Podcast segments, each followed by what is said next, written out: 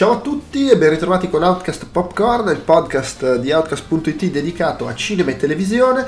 In questo episodio si chiacchiera di Chiamami con il tuo nome, Chiamami col tuo nome, eh, film di Luca Guadagnino candidato all'Oscar. Come al solito ne parliamo a lungo eh, senza fare spoiler di alcun tipo, poi c'è una parte in cui si chiacchiera invece anche di alcune svolte narrative e avvisiamo prima di farlo e poi si divaga eh, approfondendo alcuni temi che insomma nascono spontanei parlando del film.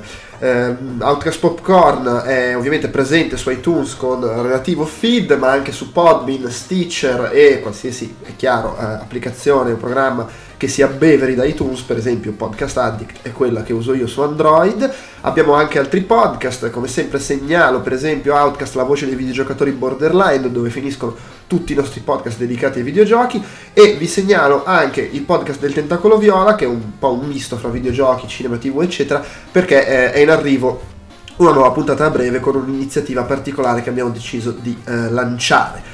Uh, vi ricordo poi che su Outcast punto it trovate tutto il resto della nostra produzione audio, video e per iscritto, con anche le cover story. Nel mese di febbraio la cover story dedicata a Metal Gear e Hideo Kojima, quindi uh, videogiochi ma con una certa, un certo taglio cinematografico. Eh, se vi può interessare andate a uh, curiosare. Se vi piace quello che facciamo e volete interagire, volete farci domande a cui potremmo rispondere nei podcast o commentare, insultarci, potete farlo con l'email podcast chiocciola outcast punto it, col modulo dei contatti che trovate sempre sul sito outcast punto it e con i social network. Tramite i social network ci trovate come Outcast Live su eh, Instagram, su Twitter e su Facebook, dove ci siamo sia con la pagina ufficiale sia col gruppo di discussione, dove potete venire a chiacchierare fra di voi e con noi. Se poi volete fare qualcosina in più, perché appunto vi piace il nostro progetto, progetto che è assolutamente, come dire, no profit, eh, lo facciamo perché ci abbiamo voglia, eh, potete darci una mano condividendo i nostri contenuti sui social network, dando voti e recensioni su iTunes, è una cosa che aiuta molto ad aumentare la visibilità del, dei podcast. Eh, e se poi volete proprio invece supportarci anche economicamente per le varie spese fisse o per investimenti sul miglioramento di, di Outcast, potete farlo facendo acquisti su Amazon Italia, Amazon U K, Tostadora eh, e, o comprando le magliette di Outcast ufficiali. Per tutte queste cose ci sono i link sul sito, eh, da quei link voi, quello che spendete, una piccola percentuale va a noi senza sovrapprezzi per voi nel caso di acquisti su Amazon e Tostadora. Eh, oppure potete anche donare direttamente con Patreon per una donazione fissa mensile o PayPal per una donazione singola eh, occasionale, eh, anche in questo caso ci sono i link sul sito. Oltretutto, se lo fate, finite nella nostra Hall of Fame, c'è una pagina di ringraziamenti a tutti quelli che ci hanno donato dei soldi, un piccolo contentino, una zolletta di zucchero perché ci vuole bene. Direi che è tutto, vi lascio la chiacchierata su uh, Call Me By Your Name.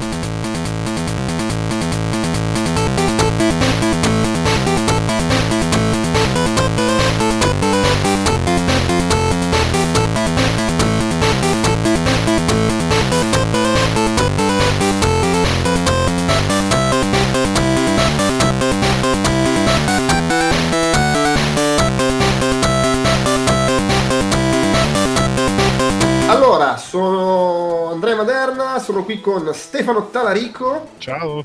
E Andrea Peduzzi. Ciao.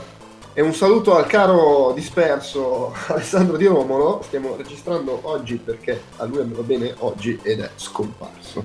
Soprattutto, attenzione, gli ho mandato un messaggio su WhatsApp e non, non lo sta ricevendo, quindi probabilmente è esploso col telefono. Eh beh, ma lo sai com'è l'Abruzzo. Un momento prendo, un momento non prendo. Ah, sì, in effetti, un certo momento entri in un wormhole fatto di arrosticini. Ah, magari, magari tipo è in giro in macchina, è finito in Molise e lì vabbè, è al di fuori dello spazio-tempo. Quindi. Allora, siamo qui per parlare di... si chiama Chiamami col tuo nome? No, sì. Ok, perché io l'ho sempre, l'ho sempre sentito parlare in, come Call Me By Your Name. Ehm, che è l'ultimo film di Luca, Guada- Luca Guadagnino, scritto niente meno che da James Ivory. Come succede che Luca Guadagnino gli scrive un film James Ivory? Tra l'altro fammi un, re- un reminder di chi sarebbe James, James Ivory. Eh, James Ivory, eh, Casa Howard, Camera con vista. Camera con vista che tra l'altro mi ha ricordato. È il regista di quei film che non hai mai visto perché quando uscivi eri giovane e ti sembravano molto noiosi. Si spiegano molte cose. La parte però, che quando sono, no. quando sono usciti i primi eri molto giovane, cioè tipo, tu proprio eri appena nato. Io ho fatto tempo a vederli anche su, su Telepiù, tra l'altro, alcuni al cinema un po'. Comunque Camera con vista, tra l'altro, è su Netflix e non è per niente male, secondo me. Tra l'altro, attenzione, è in pre-produzione il suo nuovo film, era dal duemilanove che non dirigeva, eh, eh, eh, eh. Un grande rilancio di James Ivory. Tra l'altro era dal duemilatré che non scriveva, cioè boh, si stava facendo i cazzi suoi, è andato a rompergli le palle Luca Guadagnino. Oh, ma fammi un, scrivimi un film. E, e tra l'altro candidato agli Oscar anche come miglior film, giusto? Non so come sì. Sì, tra l'altro non, non, non, è candidato come miglior film, film in foreign language film, perché comunque poi alla fine parlano in inglese i due protagonisti. No? Non credo. No, no, no, no, no, credo proprio di sì, che sia candidato come eh, come migliore, come miglior film. Migliore. No, ma sì, siccome una, una cosa non esclude l'altra, per cui chiedevo sì, se sì, credo che sia, guadagna- che sia candidato in entrambi. Comunque adesso controllo subito. Cioè, lo, lo considerano comunque foreign language, anche se poi alla fine i due protagonisti parlano in inglese. Beh, sì, no, allora, in realtà papà. Sì, sì, sì, no. no, no, candidatura per il miglior film, proprio. Ah, vedi, sì, miglior film, miglior attore, miglior sceneggiatura e miglior canzone. Esatto, sì, sì, infatti era dai tempi di Benigni che non veniva candidato un italiano a, dai tempi della Vita è Bella, alla categoria miglior film. Mi, eh, però quello infatti era candidato anche nella categoria eh, che ricordiamo sempre, non lo, non lo chiamiamo film straniero, ma in realtà è foreign language film, per questo mi ponevo il problema, perché appunto... siccome parlano no. anche in inglese. Mag- magari, magari, adesso non ne ho la, veramente la minima idea, però magari non poteva essere candidato come foreign language proprio per quello, perché ci sono due personaggi che parlano in inglese, non lo so, comunque sto veramente parlando di cose di cui non so una fava, e quindi, tra l'altro io il film non l'ho visto, è una festa. A, a chiacchierarne, eh, tra l'altro abbiamo le due esperienze, perché tu Andrea l'hai visto doppiato in italiano e tu Stefano l'hai visto in lingua originale, e io invece aspetto perché qua esce fra un mese, e, mm. e quindi diteci come, come vi è sembrato questo film. Tra l'altro a me questa cosa fa, cioè, il fatto di partecipare a questo podcast, podcast con Andrea fa particolarmente sorridere, perché eh, ho visto il film dopo Andrea e mentre lo guardo, cioè mentre lo stavo guardando gli stavo dicendo sì vabbè, però questo film tutto sommato è un po' cioè, ah, aspetta, caspita, no aspetta, devo andare via un attimo, un secondo. Va bene, se volete inizio a parlare, continuo a parlarne io. Tra l'altro, per un attimo non ho capito se stava continuando il racconto, cioè, sì, sì, sì, sì, sì, anch'io era probabilmente qualche problema intestinale, comunque. Uh, vabbè, inizio a parlarne io comunque. Chiamami con il tuo nome è un film di Guadagnino, regista del cui, di cui tra l'altro io ho visto solamente un film prima di questo, che è il famigerato cento colpi di spazzola prima di andare a dormire o qualcosa del genere, giusto? Che comunque non mi era piaciuto e che credo abbia rinnegato lo stesso Guadagnino. Invece questo film colpi di spazzola prima di andare a dormire, ma che è? Sì, è film tratto dal romanzo della scrittrice erotica siciliana.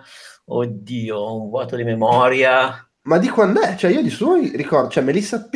Io Melissa sono... P è quello, è quello, è quello. Ah, okay. Beh, si chiama Melissa, sì, sì, sì. Melissa P è il titolo del film e invece quello che ho detto io credo sia il titolo del romanzo. Ah, ok, ok. L'avevo visto anni fa e vabbè, l'avevo liquidato un po' perché in effetti era legato a un romanzo un po' di genere che... un po' perché ero più giovane, quindi probabilmente ero anche un po' più snob, per cui quel tipo di cose lì le guardo ma ci, mi fanno ridere tutto quanto, cagata, e poi l'ho proprio perso di vista, per cui non ho visto quasi nessuno dei suoi film precedenti, anzi nessuno, e finché sono andato a vedere Chiamami con il tuo nome sul tantam eh, diciamo della candidatura all'Oscar, così diciamo un po' a scatola chiusa senza sapere esattamente che cosa aspettarmi, e ho trovato veramente un bel film. Uh, nel senso, secondo me è un film molto molto riuscito. Leggo che è il terzo e ultimo film della trilogia del desiderio di Guadagnino, dopo Io sono l'amore del duemilanove e A Big Splash del duemilaquindici, che non ho visto e quindi non posso, diciamo così, uh, raccontare di eventuali tematiche condivise. Uh, questo film comunque è ambientato nel nord Italia nel millenovecentottantatré e in una casa di campagna, praticamente racconta di una storia d'amore tra Elio, un diciassettenne, e uno studente americano, Oliver, che è interpretato da Armie Hammer, che eh, praticamente viene ospitato nella casa delle vacanze della famiglia di Elio, eh, dal padre di Elio, che è un, uno studioso, uno studioso che si occupa di eh, archeologia, antropologia, adesso non, non ricordo esattamente il titolo che gli viene dato, comunque pare che dal film si intuisce che ogni estate questo professore invita eh, un assistente o un assistente, diciamo, a casa a casa sua, per, nella sua casa in Italia, per coltivare, diciamo così, eh, studi, ricerche, per dargli una mano e anche per fare magari un'esperienza all'estero. Proprio perché, dico all'estero, perché la famiglia non è italiana in realtà, ma eh, il padre di Elio è un, un americano, un inglese, adesso non vorrei dire una stupidaggine. Eh, mentre invece, sì, suo padre è un professore di archeologia americano, mentre il... Eh, il uh, signor Perman, mentre la madre invece è francese. E attorno a questa famiglia, ovviamente, che è una famiglia della uh, media alta borghesia, un po' radical chic, culturalmente molto molto, diciamo così, erudita erudita esatto. E attorno a questa famiglia, ovviamente, sempre all'inizio degli anni Ottanta, girano una serie di persone che a- appartengono più o meno al loro contesto sociale, culturale e quant'altro. Eh, tra l'altro, la famiglia è anche, diciamo, di tradizione ebraica, e così come è ebraico, eh, ebreo, lo studioso, che Oliver, il ragazzo, Armie Hammer, che viene in visita alla famiglia per dare una mano al padre del, di Elio. Praticamente il film è un uh, film sul passaggio di età, attraverso, diciamo, il suo rapporto, che prima d'amicizia e poi qualcosa di più, adesso senza fare entrare nel dettaglio, con Oliver di Elio. Lui scopre, diciamo così, se stesso, scopre la sua crescita, ed è uno di quei classici film che proprio racconta dell'estate come momento di passaggio. Allora, secondo me il film è riuscito prima di tutto per un motivo, cioè l'atmosfera, nel senso che eh, sembra, non sembra un film ambientato negli anni Ottanta, sembra un film girato negli anni Ottanta, eh, sembra, ricorda un po' Bertolucci, Zeffirelli, anche James Ivory, per esempio, un Camera con vista, ha molto in comune secondo me con questo film, eh, nel senso che non è un film che spinge e appartiene a quello che potremmo definire un film della nostalgia, come... Eh, Notte prima degli esami. Sì, bravo, esatto, come Notte prima degli esami, che è molto molto più eh, grossolano nella rappresentazione degli anni Ottanta. Cioè, in questo senso il, eh, la rappresentazione è assolutamente delicata, coerente, pertinente alla storia, perché per esempio ci sono, il fatto che sia ambientato negli anni Ottanta riflette anche un modo in cui veniva vissuta l'omosessualità negli anni Ottanta, che è un po' diverso da quello di oggi, e quindi due personaggi che hanno, diciamo, instaurano questo rapporto all'inizio un po' ambiguo. E vabbè, non è uno spoiler dire che il film parla comunque di un rapporto di, di omosessualità tra questi ragazzi, eh, visto che comunque è proprio uno dei temi importanti del film, eh, viene percepito diversamente rispetto ad oggi. No, eh, ma, ma tutta la ricostruzione di epoca è straordinaria, è, straordinaria. Cioè, è, veramente, è veramente, come dici tu, una roba che sembra girata negli anni Ottanta. Sì, sì, sì, è, è un film che ricorda molto Bertolucci, cioè potrebbe essere un film paragonabile, potrebbe essere Io ballo da sola, se non fosse che, secondo me, eh, Bertolucci personalmente eh, tende a eccedere nella caratterizzazione dei personaggi e nei dialoghi, per quello che è il mio modo di sentire, nel senso che ha un volume un po' troppo alto.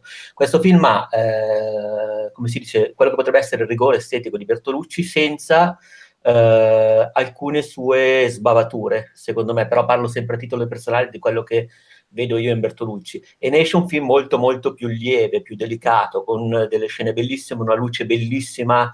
Uh, adesso non serve essere stati ragazzi negli anni Ottanta, basta essere stati ragazzini d'estate, ricordarsi qualcosa di qualsiasi estate per vedere. Sì, ma soprattutto della... l'estate della provincia, cioè l'estate della provincia, l'estate della provincia della campagna, o della casa dove vai in vacanza, cioè mh, per sì, esempio sì, sì, vai in vacanza comunque sul lago uh, da amici, e pur non essendo, diciamo così, un contesto uh, così erudito, però hai quel tipo di sensazioni, perché poi in realtà Elio alla fine, per quanto sia inserito in questo contesto, è un ragazzino, ha il suo eh, giro di amici, di ragazzini un po', tra l'altro nella traduzione italiana si perde molto questa cosa, perché molte delle persone che frequentano loro, i ragazzi, i giovani, eh, la sera, il... non credo che sia un gruppo italiano, solamente italiano, per esempio. No, eh... no, la, la, la, la ragazza con cui lui si intrattiene più di una volta è, è, francese. è spudoratamente francese. Eh, sì, ma sì. Infatti, perché poi in un dialogo emerge che una, dei visitatori di questa famiglia dicono: ah sì, ci siamo visti in Francia, riferendosi a questa ragazza con cui Elio all'inizio ha una sorta di relazione. Tra l'altro la ragazza invece in italiano è doppiata in italiano e perde completamente, al di là di questo riferimento, la sua caratterizzazione internazionale. Io sapevo che era francese perché è interpretata da Esther Garrel, che è la sorella di Louis Garrel, che tra l'altro pure ha recitato con Bertolucci in, uh, come si dice, Dreamers, e, ed è la figlia anche del regista Philippe Garrel, per cui io sapevo chi era, per cui ho immaginato che in questo contesto, una volta che ho detto, ah beh, ci siamo visti in Francia, ho capito, ho detto, beh, questa sicuramente in originale parlerà francese. In Vabbè, realtà... ma anche, ma anche cioè, tutta la famiglia, Armie Hammer, eccetera, eccetera, parla, cioè cambiano... tre lingue nel giro di tutto il film, cioè nel senso che quando parlano tra loro magari parlano un po' francese, quando parlano tra di loro alle volte parlano in italiano, eh, poi vabbè, certo. Ovviamente parlano in inglese. In realtà, visto da un italiano in lingua d- doppiato, senza diciamo... Cioè, se per dire io entro al cinema, senza essermi informato minimamente sul background della cosa, potrei trovarmi davanti tranquillamente a una famiglia tipo il Giardino dei Finzi-Contini, cioè a una famiglia di italiani ebrei che hanno rapporti con un certo tipo di intelligenza internazionale, però si perde completamente in italiano questa, questa sfumatura. Sembra quasi una famiglia italiana di persone colte, cioè, o almeno così è arrivato, perché tutto viene appiattito. Ogni tanto... È... Sì, però probabilmente si perde... quello strato di quello strato ulteriore di stai facendo una cosa, i protagonisti stanno facendo una cosa strana o comunque non convenzionale proprio perché sono al di fuori del loro contesto naturale, nel senso, esatto, sono, è comunque bravo. Una famiglia di americani che va a, a, tra l'altro nel film dicono dicono una frase splendida, che il luogo dove è ambientato il film è un posto dove aspetti la fine dell'estate, che è esattamente sì, sì. la descrizione perfetta di un sacco di posti della periferia italiana in cui non succede niente, ci sono le solite sessanta anime e è finita lì, cioè servono solo per aspettare la fine dell'estate. Periferia, ecco che è meglio specificare. Sì, per periferia, eh... no, no, sì, no, esatto, non periferia, mm. ma proprio...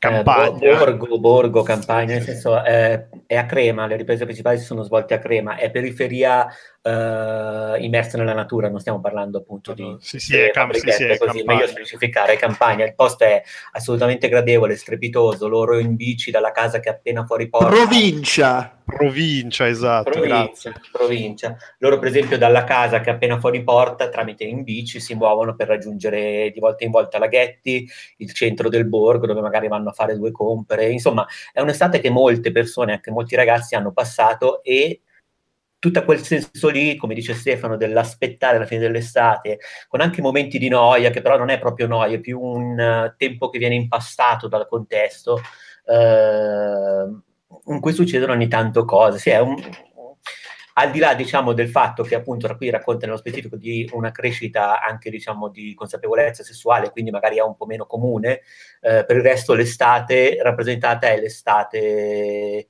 più, più realistica e aderente a quelle che molte persone potrebbero aver passato, anche come soprattutto fotografie, riprese, immagini. È straordinario da quel punto di vista, cioè è un film che proprio ti riempie gli occhi.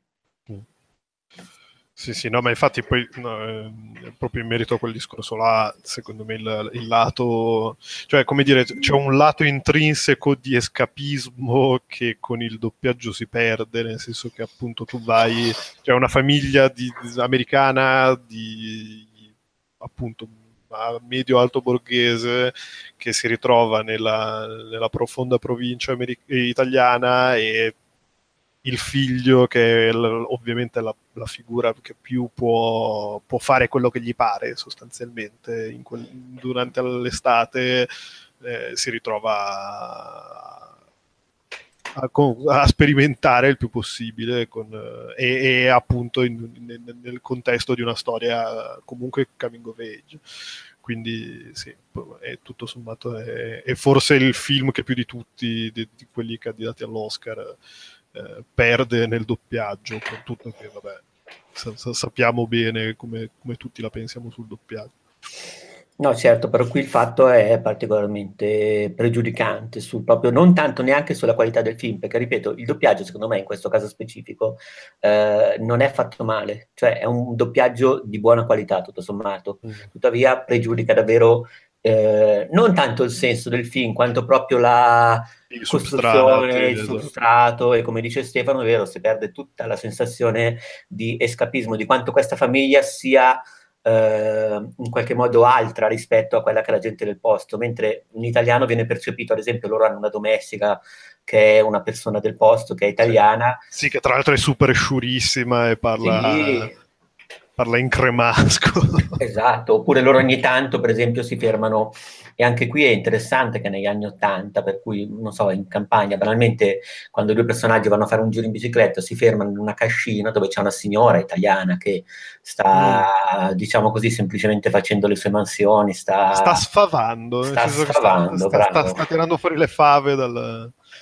al baccello. E, e gli chiedono da bere, questa persona è molto gentile, le accoglie, loro vedono un'immagine del duce, ma banalmente perché è un'immagine del duce che non è mai stata rimossa dal muro, non perché si allude al fatto che quella famiglia fosse fascista, eh, semplicemente però appunto anche il fatto che vanno da una persona, si fermano, a questa gli dà l'acqua, è una cosa che adesso suonerebbe leggermente strana anche in un ambiente Uh, di provincia e di campagna, ma che secondo me negli anni Ottanta, in un contesto del genere, in un mondo in cui loro sapevano probabilmente tutti in paese che questa famiglia erano stranieri, una famiglia di stranieri, li accoglie, gli dà dell'acqua semplicemente, cioè proprio um, non so come dire, il fatto che sia ambientata proprio negli anni Ottanta cambia leggermente diverse sfumature, arricchisce il film uh, senza farne uh, un film sugli anni ottanta, ecco. Sì. Cioè, sono proprio un background, è bellissimo. Certo, sì, ci infatti... sono le musiche, ci sono... Scusa, vai Stefano. No, no, vabbè, infatti sì, io ho un po' sempre questo problema con i film coming of age, che belli, cioè questo nello specifico, come dici tu, è bellissimo perché appunto eh, riesce a darti l'idea che sia ambientato, negli, cioè che sia stato girato negli anni ottanta, invece di essere ambientato negli anni ottanta. Il problema è che tutto il resto mi è parso veramente una roba che guardi e però fino, fino a quando non arriva alla fine, senza dire niente perché poi non c'è tutto sommato niente da dire, ma fino a quando non arriva alla fine e non, non si raggiunge una conclusione e mh, tutto assume una prospettiva che poi tutto sommato potresti anche aspettarti se, se, se ci pensi bene, eh, non, è, è, quasi, boh, è, è quasi questa finestra su questo mondo super bucolico in cui sì, è vero, succedono cose ma comunque sono cose in cui, in cui non dico che siamo passati tutti perché non, No, no, no, no, non ci siamo passati tutti, mi sembra evidente, però insomma la, la scoperta dell'amore, la scoperta dei propri gusti, la scoperta di cosa piace e cosa no, la scoperta di oh, banalmente più che la scoperta proprio la, la, il vivere l'estate in un paese di poche anime in cui aspetti la fine dell'estate, non lo so, mi è parso bellissimo e... Vabbè, il problema, ho capito qual è il problema, è che non è ambientato su un camion lanciato a centottanta nel deserto.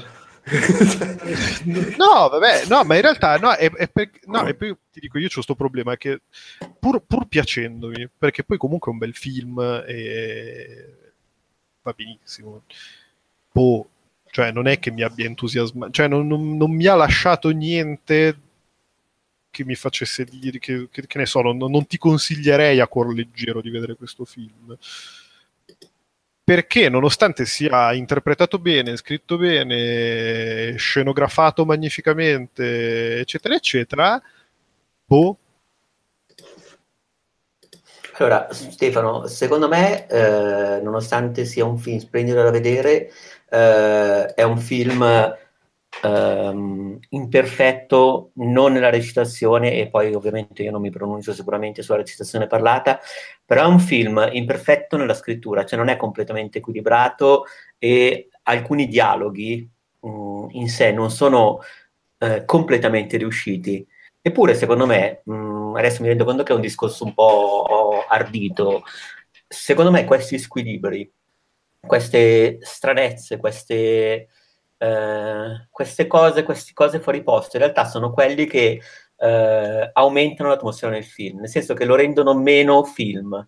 Come dici tu, è proprio una finestra su qualcosa, ed è una finestra su qualcosa che secondo me non funziona alla perfezione, perché non funziona, eh, cioè non ha l'idea di essere una storia eh, chiusa, cioè non ti dà l'idea di essere una storia scritta, nonostante tra l'altro sia stato da un romanzo. Cioè ha delle imperfezioni, eppure paradossalmente queste imperfezioni, se lo chiedi a me, eh, aumentano il valore del film mh, quasi in maniera come effetto collaterale. Eh, non so se mi sono spiegato. Sì, è sì, vero? Sì, è che però com- comunque no, non di meno non riesco a, a non riesco a uscire dalla mia idea che, si, che boh, cioè non, non, non, non riesco ancora a capire dopo ventotto anni perché perché sti film qua, nonostante li trovi comunque molto belli e comunque molto riusciti, non, non mi riescono a soddisfare più di molto. Vabbè, da come la metti però è più una, un problema di mancanza affinità col, di affinità, insomma, con, con il tipo di racconto, col il genere di racconto. Ma Stefano, per dire, ti faccio una domanda. Tu hai visto, per esempio, di recente, un anno fa, due anni fa, Tutti vogliono qualcosa di Linklater? Eh, no. No, ok, niente. Beh, perché secondo me è quel tipo no, di... No, però per, per dire, per, per tirare nel carrozzone un'altra, un'altra storia coming of age, tra l'altro candidata a questi Oscar eh, come miglior film, eh, Lady Bird, è un altro no. di quei film... che è, è molto bello ed è molto una finestra su quella roba lì, sulla provincia americana, sulla voglia di...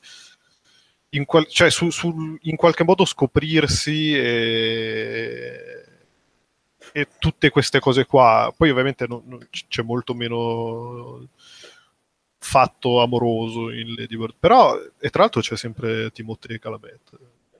Chalamet, vabbè, quello lì, lui il protagonista di Call Me By Your Name. Ehm, però non lo so, mi è sembrato, cioè pur, pur dandomi sempre quell'impressione di vabbè, è una finestra sul mondo e chiaramente non puoi avere una visione, non è una storia scritta, quindi cioè non ti dà l'impressione di essere una storia scritta, ma solo un, una visione di un momento così. Mi è sembrato più quadrato o, o, o se vuoi soddisfacente, non so come, come ah no, definirlo capisco, meglio. Capisco, quando, cioè, questo film hai ragione, non è eh, un film mm, come si dice, rotondo, cioè non, non so come dire, non ti dà sì, sì, sì, sì, sì. Cioè, non ti dà una sensazione di pienezza, arrivi alla fine, però Mm, nel senso sì, c'è un finale tra l'altro che chiude un po' la faccenda e sottintende anche eh, un, ancora una maggiore complessità sia sul modo in cui veniva percepita l'omosessualità all'inizio degli anni ottanta, sia per come effettivamente vivevano il loro essere omosessuali questi ragazzi. Mm, adesso possiamo, cioè si può fare spoiler. Beh, fa- facciamolo. Da adesso, spoiler, io allora mi allontano.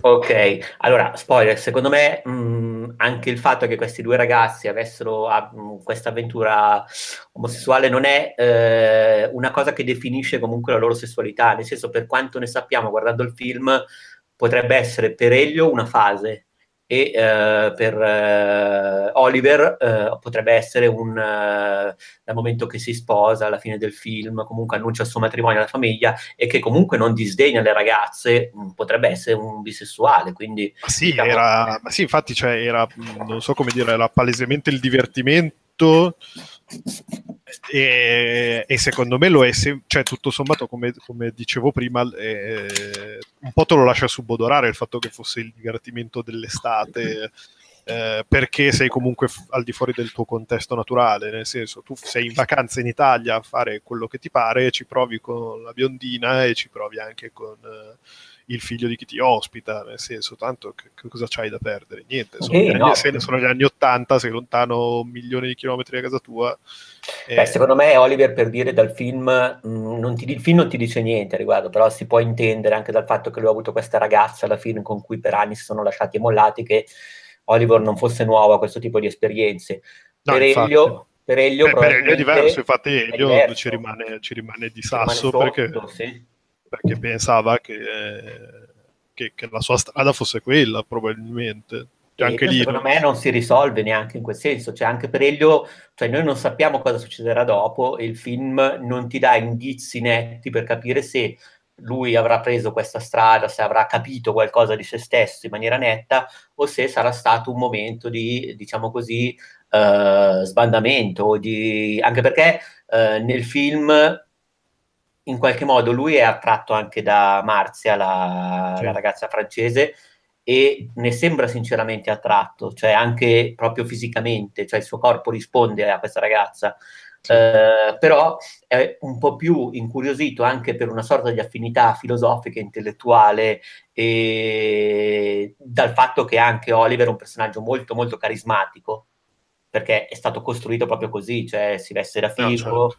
è sì, sì, sì. criticato, è colto, è Armie Hammer, quindi esatto, esatto, esatto. al di là di tutto, per cui in qualche modo è un personaggio che nel suo essere ancora diverso, cioè americano, è l'ennesima novità dell'estate, perché con Marzia per esempio si conoscevano già. Marzia che comunque ti giuro mi ha speso tantissimo, poverina, cioè, lei eh, veramente eh, eh, mi, mi, mi è spiaciuto perché ce l'ha messa tutta. Sì, sì, proprio ce l'ha messa tutta, guarda. Beh, tra l'altro Elio, Elio è un po', cioè, per certi versi è un po' il giovane Holden, che tipo con le ragazze con le ragazze preso bene, però poi non sa mai come non sa mai come approcciarle, però poi ci prova tantissimo, però poi eh, non lo so. Beh, sì, sì, sì, sì. E, eh. e tutto sommato anche questa cosa di l'omosessualità, eh, ma l'omosessualità che schifo, eh, però sei Armie Hammer. Eh. Quindi eh, tutto sommato... Beh, non è che è andato a trovarlo, che ne so, Lino Banfi. Eh, Beh, allora, no. Eh, nel senso... Beh, quello sarebbe stato molto anni ottanta, è stato bellissimo. No, però per dire, anche quando c'è l'esplorazione, in cui per dire, non so, Elio, eh, ecco la dimensione esplorativa di quell'estate, anche quando banalmente c'è quella scena della pesca, che è la scena più Bertolucci di tutte, cioè per certi versi è la Bertolucci. È un omaggio, eh, un omaggio a Bertolucci, ma che sì, sì, no, è... state citando un film, ma no, un omaggio, René, così. È la Bertolucci, è la Bertolucci quella, così. Però anche lì ti dà proprio una dimensione esplorativa, cioè una dimensione esplorativa di quell'estate lì, è... No, no, mm. ma infatti per quello che dico è un peccato che tutto sommato si sia perso questo, questa cosa qua, perché è, è tutto sommato palese che, che ci sia uno strato extra che... che... Giustamente ti perdi nel doppiaggio, cioè, eh, ti perdi. Te lo perdi perché tu davvero hai la sensazione che loro siano, se parlano italiano, hai la sensazione che loro siano molto più appartenenti a quel contesto di quanto non lo siano in realtà. Per cui per loro non è meno una dimensione di escapismo. Sì, è vero che è casa loro, sono i padroni di casa, però comunque loro non vivono lì, vanno no, solo certo. a Natale ed estate. Sì. Ed è un posto dove praticamente loro in qualche modo sono quasi delle presenze nobiliari in un mondo di paese abitato da persone comuni. Sì. E tra l'altro lasciami dire il discorso, la metafora della finestra sul mondo, se vogliamo, è anche proprio è, lo, no, è anche proprio loro che sì, sì. questa cosa in Italia è la finestra su un'altra parte, che, cioè su, su un altro mondo che, che, che non è non è affatto il loro. Beh, no, senza contare proprio il ruolo che hanno le finestre nella, nel, nel film a livello di immaginario, nel senso che ce ne sono moltissime, vengono aperte, vengono chiuse, cioè il, quello che dici tu secondo me è mh, sottolineato dal, da quello che vedi nel film, sì. a livello proprio simbolico, quindi secondo me è proprio così. Beh, comunque non so, a me non l'hai visto, quindi non, uh, ha, ha ricordato un po' il taglio di Linklater, cioè comunque queste storie di crescita dove effettivamente Uh, in tempo relativamente breve si consumano dei tormenti, ma si consuma anche la noia, si consuma anche la normalità, e dove effettivamente sono storie che non sono chiuse, nel senso che uh, sono spaccati di vita che vengono presi in quel momento lì quasi per caso, cioè, ma poi dopo continuano e prima c'era qualcosa, cioè non sono sì, una prima cosa c'era qualcosa non... e dopo c- ci sarà qualcos'altro, sarà qualcos'altro ma non te lo racconta, nel senso è molto anche Mad Men in questo senso, cioè, eh beh, sì. cioè nel senso che ti prende uno spaccato, ti prende un pezzo di vita, perché quel pezzo di vita quasi casualmente, che poi non è casuale perché ovviamente è scritto, però quasi casualmente coincide con quello che ti vuole dire il regista, certo. però c'è questa, c'è questa cosa qui. No, beh, comunque, mh, insomma, a me è piaciuto molto, adesso lo recupererò mh, in lingua originale attraverso gli unici canali possibili, purtroppo, perché mi secca, ma eh, purtroppo non è stato messo fuori in lingua originale dalle mie parti, né ho avuto modo di vederlo. Eh, quella sera che lo dovevo vedere in lingua italiana, in realtà volevo vedere un'altra cosa, poi per, per una serie di motivi sono finito proprio in quella sala lì e lo me lo sono beccato in italiano a quel punto.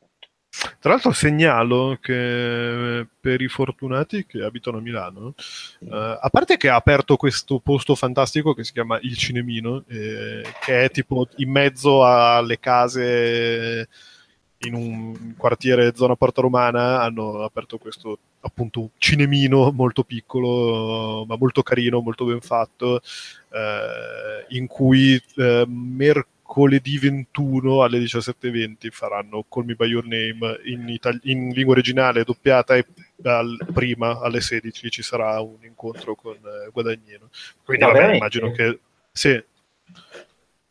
Eh, tra l'altro immagino che in realtà n- n- sarà un delirio andarci, perché appunto il cinema è piccolo e, sì, e Guadagnino sì, sì, sì, sì. attirerà lì è, è suo momento. Sì, attirerà lì un sacco di gente, però insomma se, se riuscite, se capitate mercoledì ventuno ci capiti? Eh, spererei No, spero... spero... No, io non so se riesco mercoledì, però mi piacerebbe. E lo spettacolo in lingua originale a che ora è? Alle diciassette e venti. Alle diciassette e venti. Ok, ehm, un'altra cosa eh, di Guadagnino invece.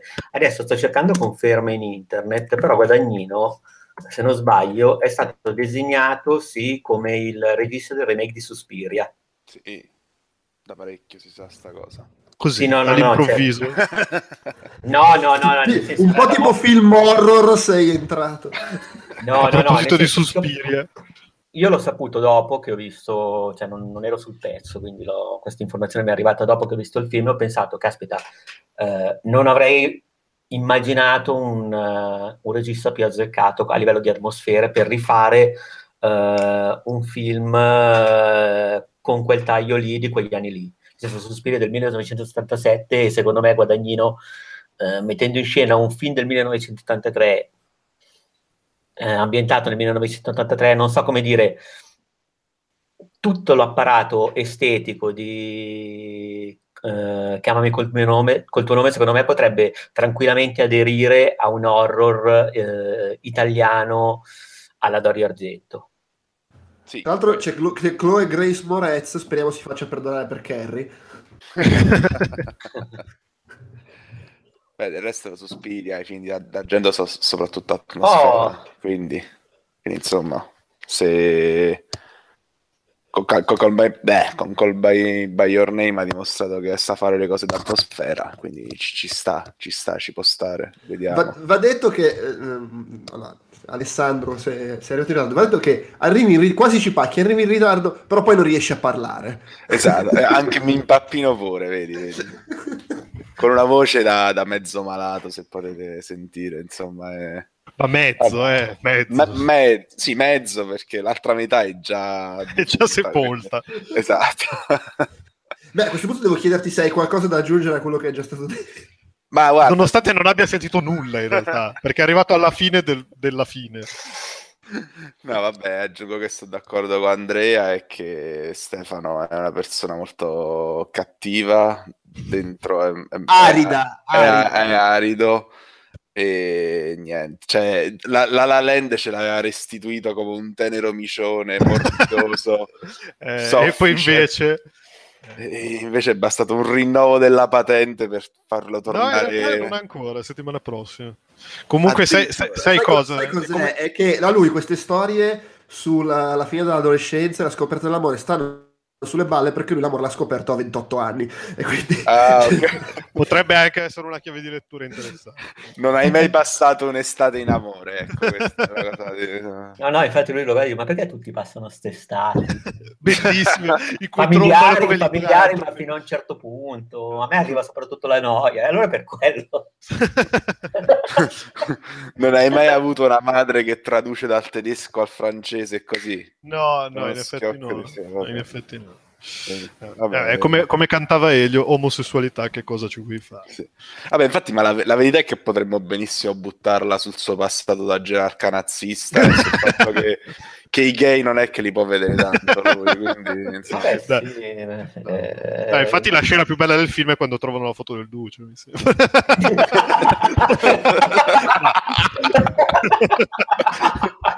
Questo podcast sta finendo malissimo. E alla prossima puntata, Black Panther, l'eroe di...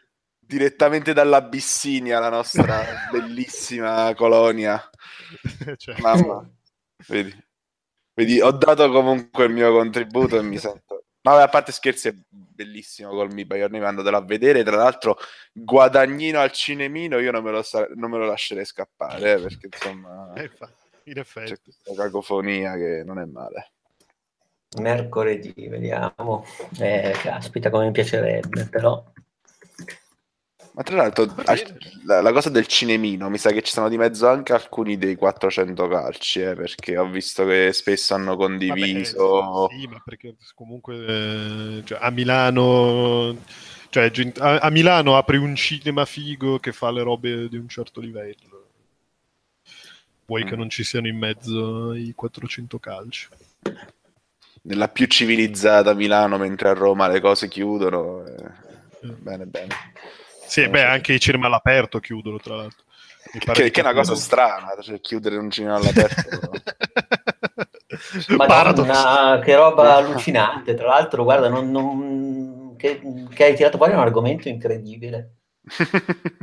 Vabbè, là, là ci starebbe bene un altro podcast, ma non credo. No, ma guarda, ma di, è una cosa allucinante, allucinante, ma poi anche, vabbè, guarda, c'è anche la giustificazione, ma voglio dire, ma lì vuol dire proprio essere, cioè non in malafede, poco furbi, nel senso, ma proprio non, non potevano venirti fuori delle parole migliori, cioè o sei... E eh vabbè, ma è il grande paradosso del cinema italiano, capisci? Cioè, abbiamo uno bravo candidato all'Oscar per miglior film e, e però...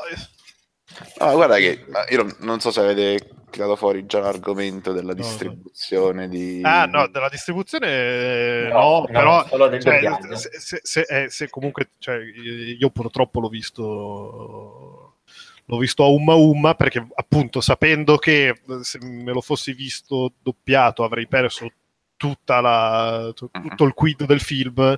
eh, Ho cercato come un disperato, tra l'altro a Milano, eh, non, non sono nel terzo mondo, cioè, ho cercato a Milano una sala che lo desse in lingua originale e non, non sono riuscito a trovarla. Perché? Perché non la, sto film sostanzialmente non l'hanno distribuito, con la scusa che è una storia d'amore omosessuale, eh, non, non ci hanno neanche provato, cioè l'hanno distribuito... Co- così eri, eri tu che diceva che l'hanno distribuito in, tipo, in centosessanta sì. copie e il film di Ligabue in trecento. Sì, esattamente. Cielo, esattamente. Cioè. Scelta che comunque tu, Stefano, condividi, immagino. Sì, sì, certo. centosessanta copie di troppo. sì, sì. No, sì. No. Io ho dato un certo imbarazzo nel, Beh, nel... vorrei ricordarvi che l'Italia è il paese in cui I Love You Philip Morris ah beh, in, sì. in italiano colpo, della di fulmine, truffa. Colpo di fulmine trattino il mago della truffa nel trailer italiano, giocando sul fatto che i protagonisti sono dei truffatori, facevano sembrare che facessero finta di essere gay. Ah, che cosa meravigliosa. Rendiamoci conto. No, eh... Sì, vabbè, poi il periodo in... poi si cominciano a fare congetture, sai, periodo elettorale, uno dei più grossi distributori cinematografici ha comunque eh, certi legami con la famiglia di, di Berlusconi, quindi, insomma, eh, visto che è uno dei più strenui sostenitori della famiglia, tant'è che ha cercato di farsene diecimila di famiglie. Eh sì, infatti, vabbè. Lui vuole, gli è talmente dato la famiglia che vorrebbe farne tante di famiglie. sì, sì. Beh, ci ha provato anche, mi sembra. Sì. E quindi insomma, ma, ma anche loro, anche Guadagnino e comunque il cast cercavano in qualche modo di, di dissimulare il fatto che di base comunque ora, ora è anche ovviamente un, un comic of age questo, questo film, perché in ogni caso il protagonista cresce durante il film, durante quest'estate, e qualcosa impara. Eh, però di base è comunque una storia d'amore omosessuale, che poi ovviamente sia una storia d'amore, siccome Guadagnino diceva ha detto che voleva fare un film su come nasce un sentimento, e secondo me c'è anche riuscito a renderlo in qualche modo universale questo discorso. Però di base è comunque un film sull'amore omosessuale, anche sull'amore omosessuale. Beh, ma sì, ma cioè, se, se, se, se vai a vedere la, la... una del, delle grandezze di questo film è che comunque, cioè, il fatto che loro siano omosessuali tutto sommato è, non so come dire, marginale, nel senso che sì, come, co, co quello che hanno vissuto loro in quel contesto lì poteva essere veramente qualunque cosa. Mm-hmm. Cioè, potevano essere due donne, poteva essere un uomo e una donna, poteva essere mm. quello che vuoi. Sì, beh, poi lo so, io in Italia ho visto anche parecchie critiche sul fatto che, vabbè, eh, essendo una famiglia alto borghese, di, di persone comunque colte... Eh, qualcuno l'ha accusato di essere una roba per radical chic borghesi e basta, insomma. Ma poi voglio va. dire, banalmente è un contesto che esiste, lo puoi rappresentare, cioè al di là di sì. tutto.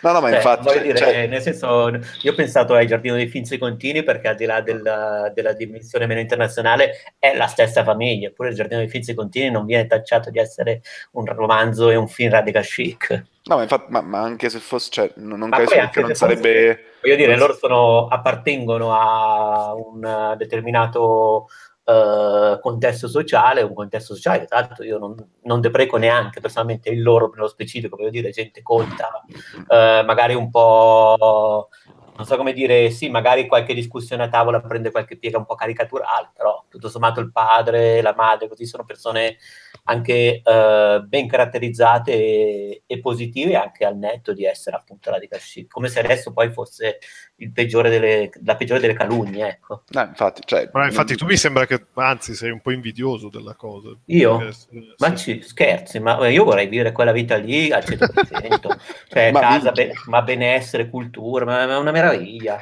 E tra l'altro con il padre di Elio che eh, è palesemente Robin Williams, cioè pensavamo Madonna, tutti fosse sì, morto ma... sì, sì, sì, era lui. Ah, tra l'altro c'è anche tutto sempre in ambito spoiler anche il fatto che il padre di Elio, beh, ma poi banalmente in un contesto diverso una storia del genere non si sarebbe stata, non si sarebbe potuta sviluppare in questo modo nell'ottantatré, cioè se non era un contesto mh, colto, internazionalista e metti anche solo apparentemente aperto, non poteva prendere quella piega lì, cioè raccontavi una storia diversa, tutto qua.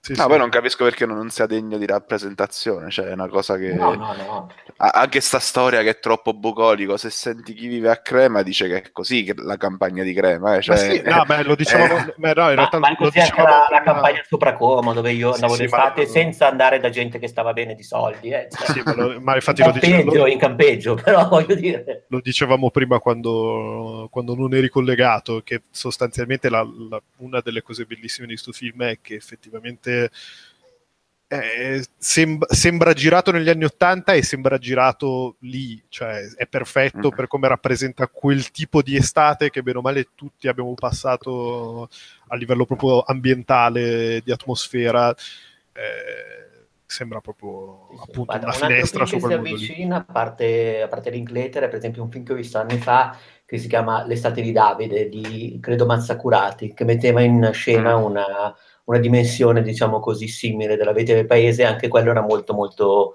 vicino a questo film, però mh, non riesco a trovare film così efficaci in quel senso, cioè proprio nel fare una rappresentazione di un periodo in maniera così... Eh, perché poi in realtà è, a noi sembra così e funziona così perché rappresenta, come ho detto... Eh, è girato nel millenovecentottantatré come un film del millenovecentottantatré ed è questo che lo fa sembrare più spontaneo. Nel senso, se fosse una rappresentazione del millenovecentottantatré esattamente come era il millenovecentottantatré, secondo me avrebbe funzionato meno bene. È più un ricordo. Sì, sì, c'è sì. anche la ricerca di costruire non tanto quel modo di vivere, ma quel modo di fare il cinema. In parte sì, perché poi infatti... in realtà è moderno. Infatti anche tutta la, la questione che comunque l'atmosfera è... è gioiosa, è, insomma la, la, la famiglia è così ben, molto aperta, fondamentalmente non ci sono particolari conflitti nel film, è tutto molto bucolico. Secondo me rientra anche un discorso che il film, non so se l'avete detta già questa cosa, se l'avete già detta poi insomma troncatemi di netto la spina dorsale, e, cioè è girato sì in presa diretta, però è come se fosse un flashback, è tutto molto... non lo so, è il ricordo di un'estate. Sì, sì. E il fatto che poi il film lavori molto per sinestesia, nel senso che, insomma, a me, almeno a me, anche se non ho mai vissuto una situazione simile, mi ha ricordato comunque il, le atmosfere di un'estate, quindi questi tempi molto dilatati in cui in buona sostanza succede poco e niente, il, il caldo, il, il sapore della frutta estiva, il, eh, il, il suono degli, spe, dei, degli specchi d'acqua, dei ruscelli, dei, cioè tutte queste cose, è, tutto contribuisce a fare qualcosa di, come se fosse tutto un grande flash, flashback, quindi insomma è, è, è, ci sta che sia una visione idealizzata sia del, del cinema degli anni ottanta quanto anche comunque del... Beh, ma anche banalmente il rapporto con la natura degli anni ottanta, nel senso sì. mh, eh, un certo tipo di dettagli dei comportamenti dei personaggi, un certo tipo di eh, mh, vivere, di buttarsi per terra con gli insetti, cioè secondo me è una cosa leggermente diversa rispetto al modo in cui semplicemente oggi si va al lago a fare un picnic, sì. Cioè era differente, leggermente differente, perché poi non sto parlando di una cosa così eh, plateale, però era anche leggermente diverso il rapporto che c'era in quegli anni con eh, la terra, la natura, l'erba, eh, mm. insomma, beh, banalmente quando loro sono avvolti da mosche, moscerini così, cioè adesso io mi porterei un...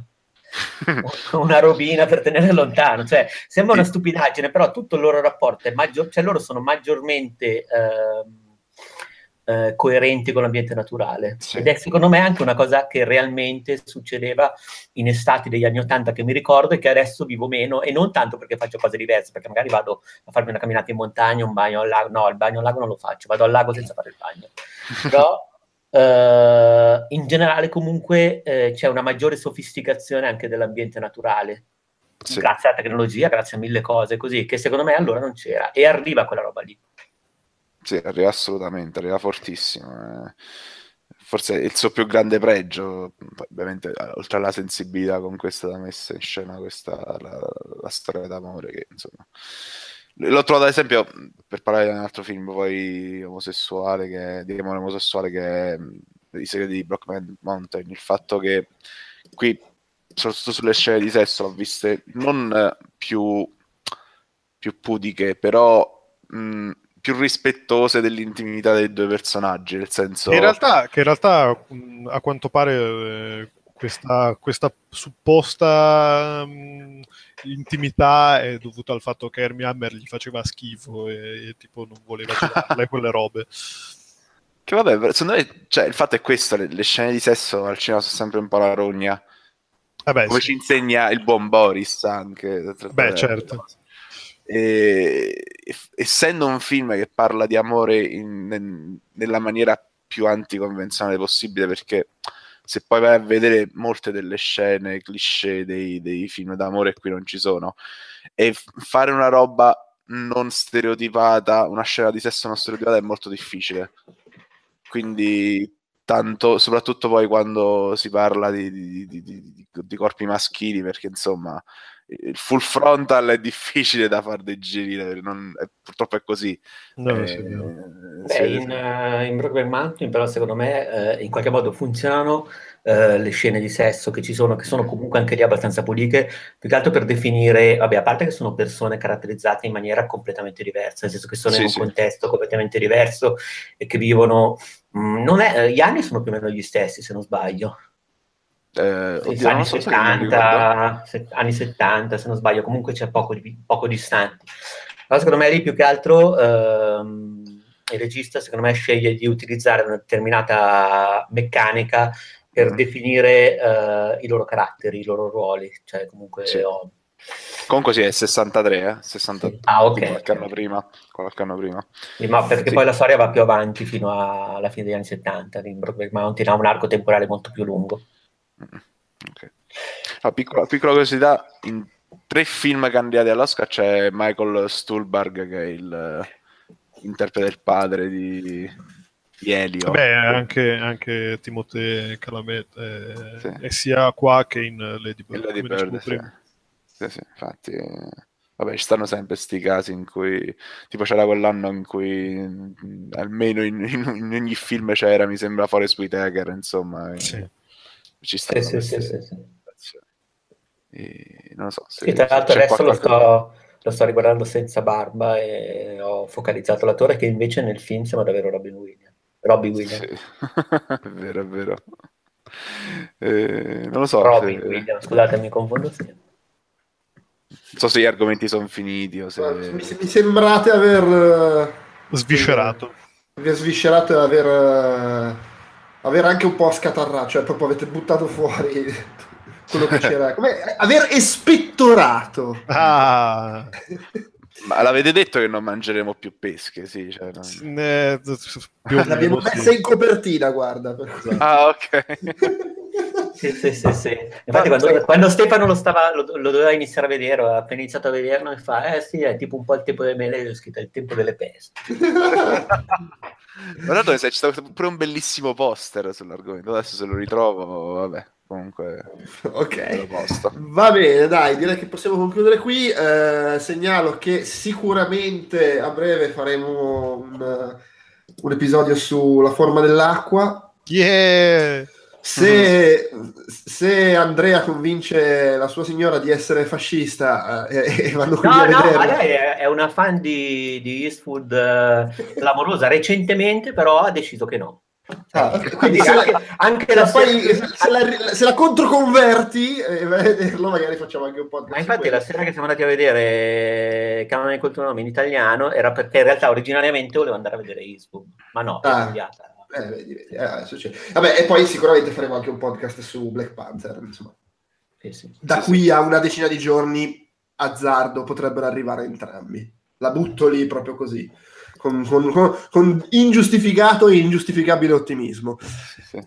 E, e niente, basta, grazie, grazie per l'ascolto, ciao, ciao a tutti, ciao, ciao, ciao. Ciao.